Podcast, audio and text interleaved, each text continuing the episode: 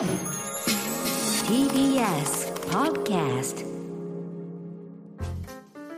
さてこの時間は講談社プレゼンツ金曜回転砂鉄道書店です。講談社から刊行された書籍の中から私武田砂鉄が本を選んで内容を読み解きながらああだこうだ考えてみようという企画です。先週から講談社プラスアルファ新書から出ている小暮太一さんのその働き方あと何年できますかを取り上げています。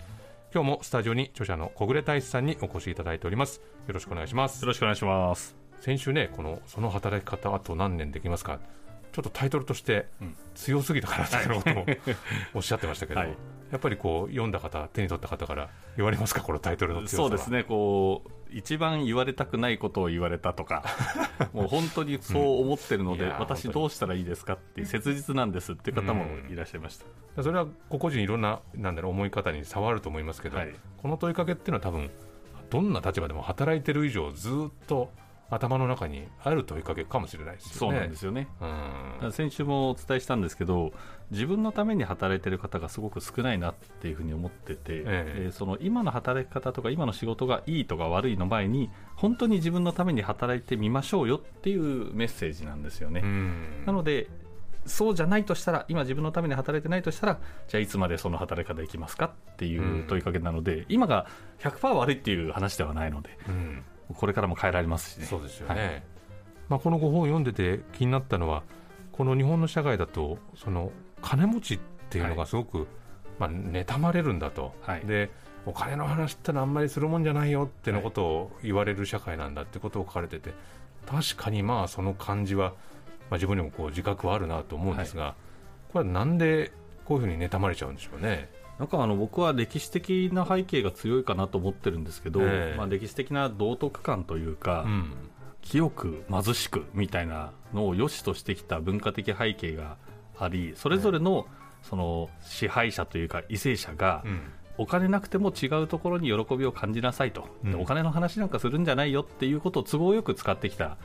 あの歴史もあったと思うんですね。えでそれがもう今でも僕らの中に残っちゃってるんじゃないかなと思ってて、えうん。で特にその侍は、まあ、食わねど高用紙みたいなえ話ありますよね。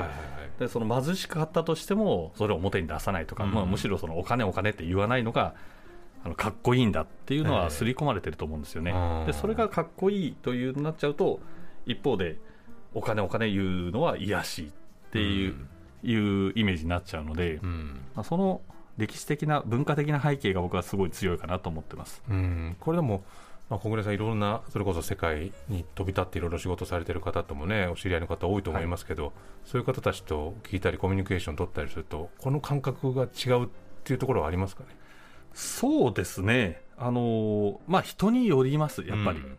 でやっぱりあのお金お金って最初に言う方はそんなに多くはないんですけれども、えお金稼いで何が悪いのっていうのはえうん。あの海外の方はやっぱ多いですね、うん。お金別にいいじゃんって欲しいんだったら稼げばいいじゃんっていうふうに、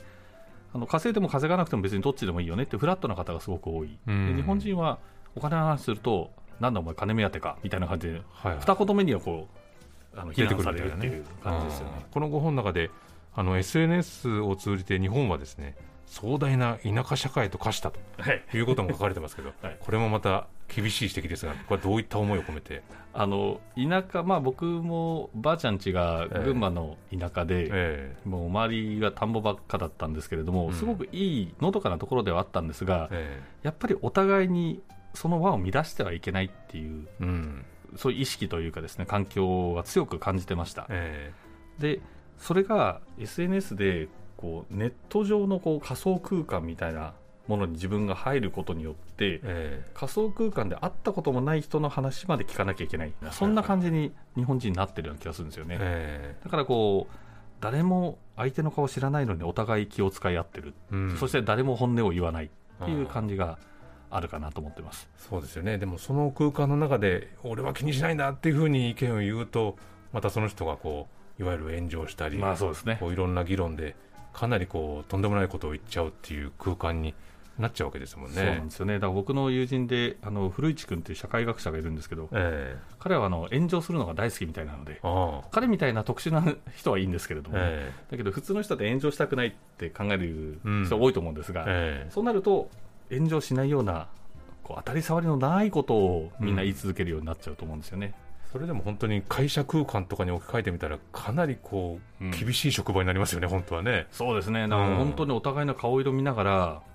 今日何する、え、うん。何する？っても大丈夫？みたいな、そうそうそうなんですよね。あうん。ー確かに。そうするとその場で強い人がただ強くなるし、うん。もう自由闊達な意見なんての出なくなりますもね。そうんですね。うん。まあ、そういうこともね働き方ということにまあ関係してくるのかもしれないんですが、うん。この5本の中で、えープロダクトアウトマーケットイン発想からフロンティアニーズへと。うん。今僕これ読んどいて全然頭に入ってない読み方したなっていう 気がしてますけどこのプロダクトアウトマーケットイン発想っていうのが何なのかというのと、はいはい。このフロンティアニーズへっていうのをはい打ち出してますけれども、こういったどういったことになりますかこれは？まずあの、プロダクトアウトとかマーケットインというのは、はい。その企業がビジネスをする上で、何から発想して商品を作ったり、サービスを作ったりすればいいかっていう、まあ、もともとの考え方なんですよね。はい。でプロダクトアウトっていうのは自分たちができることから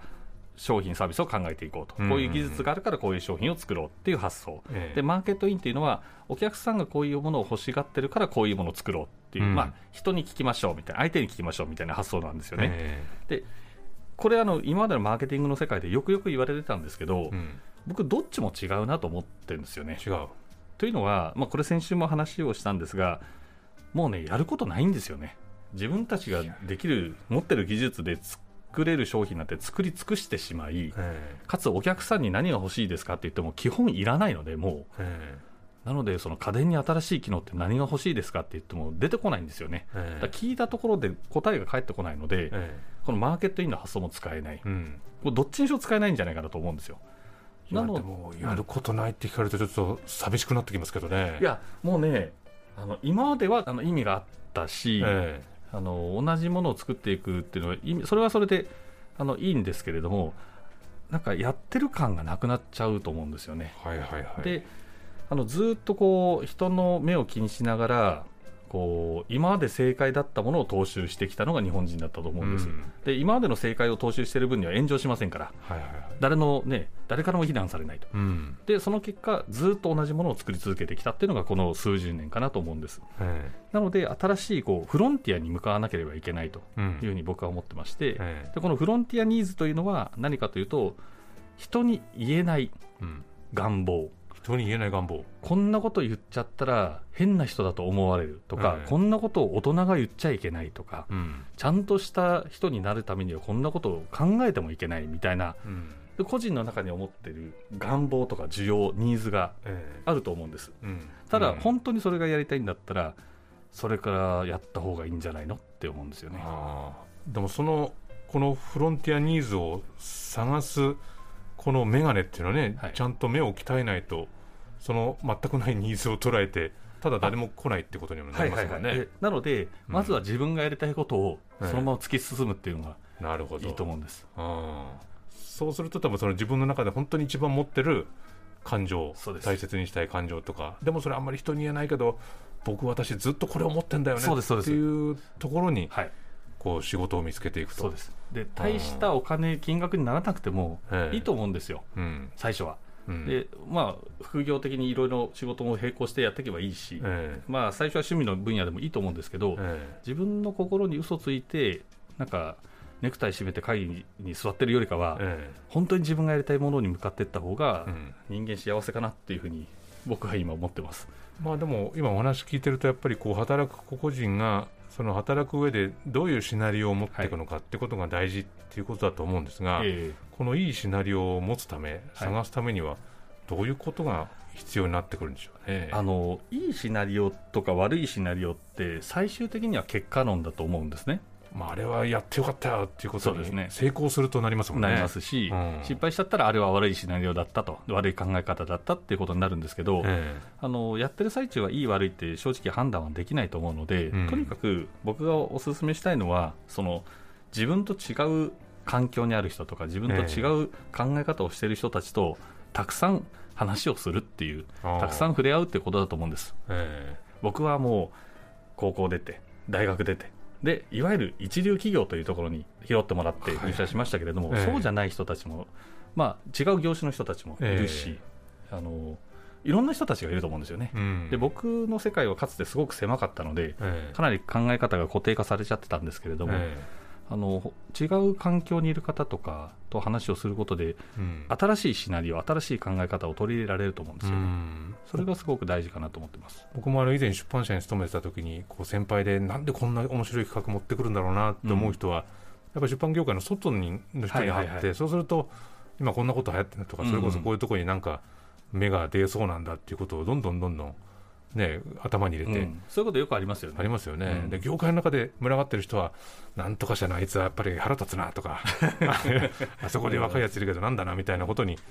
どうしてもなっちゃうね。なりがちですからね。せやっぱり世界が狭くなっちゃいますからうね。ん。なるほどね、でもまあ、このその働き方、あと何年できますかという、まあ、小暮さんのこのタイトルはね、うん。非常にこう強い、強烈な 問いかけですけれども、まあ今お話を聞いて、まあ、いろいろな働き方されている方いらっしゃるでしょうけれども、まあ、こちらぜひ読んでいただいてですね、まあ、これからの働き方というのを考えていただければなというふうに思っております。はい。えーそろそろお時間になってしまいましたこの辺りでお開きでございます、えーこのコーナーはポッドキャストでも配信しておりますそちらもチェックしてみてください小暮さん2週にわたってありがとうございましたありがとうございました。以上金曜開店砂鉄道書店でした